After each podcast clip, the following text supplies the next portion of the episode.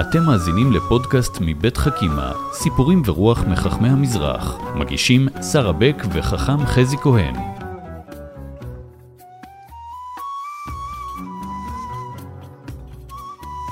שלום חכם חזי. אהלן שרה. אנחנו היום אה, מפליגים לאיראן. איראן, פרס, נכון, לשירז. לשירז. שירז. ואנחנו נדבר היום על איש מיוחד בשם מולה קוצ'יק. מה זה מולה קוצ'יק?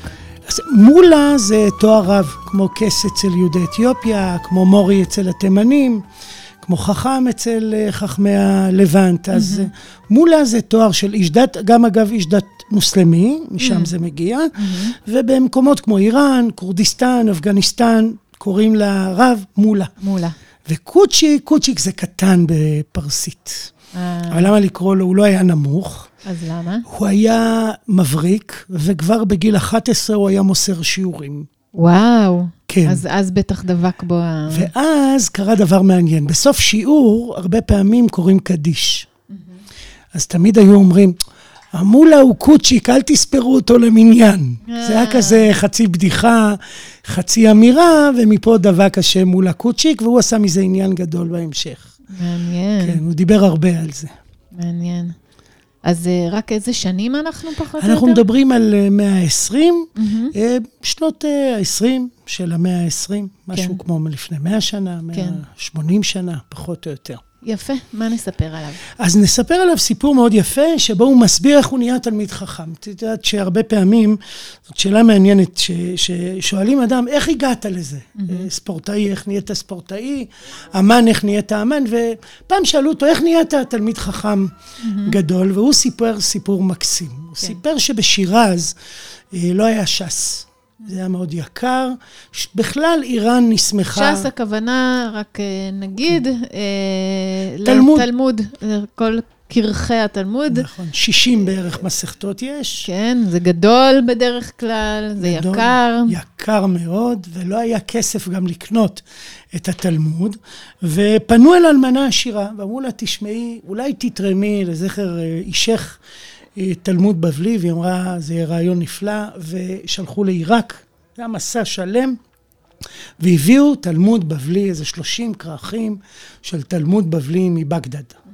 וכשהספר הגיע, הסדרה הגיעה, הייתה התרגשות עצומה בשירז, ועשו הכנסת, כמו הכנסת ספר תורה, הכנסת ש"ס לבית המדרש, וההתרגשות הייתה כל כך עמוקה, שכל אחד, אה, כל משפחה לקחה ש"ס אחד, אה, אה, כרך חלק אחד אחד. הביתה. עכשיו, שנבין, אה, זה, זה, זה, ב- זו סדרה בהמשכים. בדיוק. אה, לא אותו ספר. זה לא אותו ספר. 60 פעם, בעצם כל אחד לקח חלק מהסט אליו הביתה, ומול הקיצ'- קוצ'יק אמר, תשמעו, הרגע הזה היה רגע מכונן בחיים. שראיתי אהבת תורה כזאת גדולה. שאנשים מתרגשים מהספר, אמרתי, אני חייב ללמוד את, את הסט הזה, אני חייב לעבור כרך כרך, ומה שהוא היה עושה, זה סיפור מאלף, הוא היה מגיע למשפחה, מבקש מהם את הכרך בהשאלה, לומד אותו במשך ימים רבים, מחזיר אותו ועובר למשפחה הבאה. איזה יופי. וככה הוא סיים את כל הש"ס, ואחרי זה כמובן היה תלמיד חכם ופוסק, והוביל את הקהילה.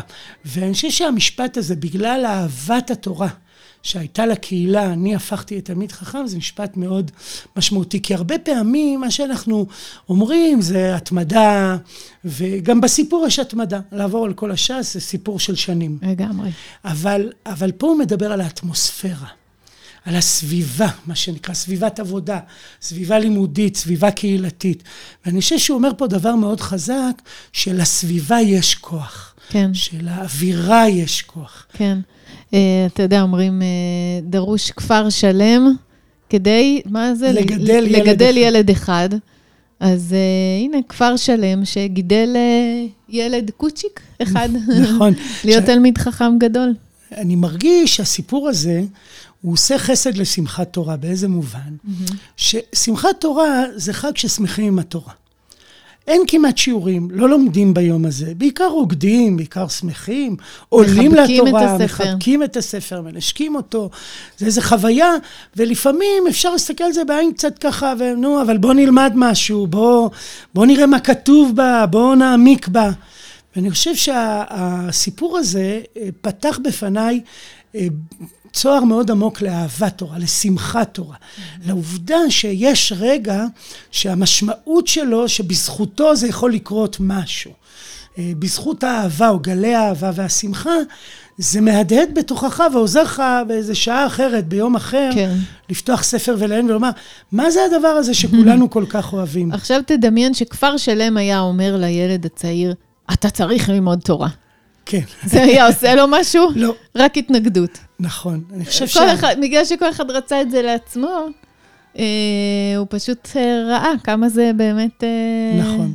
צריך לזכור שכל טוב משפחה... טוב לי תורת פיך מאלפי זהב וכסף. כן. צריך לזכור שכל משפחה נתנה לו את הספר. כלומר, היא הבינה שהיא מאוד רוצה, תמיד אני שואל, ספרים שיש לך בוויטרינה ולא קראת, אם, אם יש עוד דבר כזה ויטרינה. אז האם, האם זה עושה משהו? אני חושב שהסיפור הזה, ודאי אם זה נעשה מתוך אהבה, יש גם את הצורך ללמוד ולעיין, אבל לאהבה עצמה יש משמעות. נכון. גם לערימת הספרים שמחכה לי ליד המיטה יש משמעות. גם אם אני לא מספיקה להגיע לקרוא, עצם זה שאני רוצה להגיע נכון. אליהם. אולי נחבר לזה עוד משהו אחד, שתמיד אני מרגיש בתפילה. אולי אחד הרגעים הכי מרגשים בתפילה, זה שמוציאים ספר תורה. ודאי בתפילה הספרדית זה מאוד ככה, אבל גם נכון. בתפילה האשכנזית זה מאוד יפה. ואני חושב שזה תמיד יפה שההתרגשות קורית כשפותחים את הארון, מוציאים את הספר. אחרי זה נקרא בו.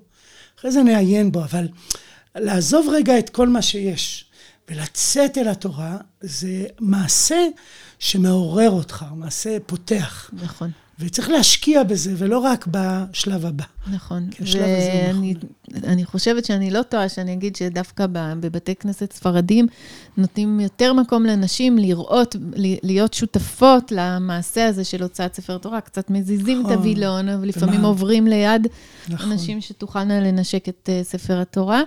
Uh, כי באמת העניין הזה של הרגע הזה הוא רגע חשוב. נכון. אה, ואולי ממנו תצאנה תלמידות חכמים, כמו אה, מול הקוצ'יק. תודה רבה, חכם אה, חזי כהן, על הסיפור היפה הזה שהבאת לנו משירז שבאיראן. תודה, שרה.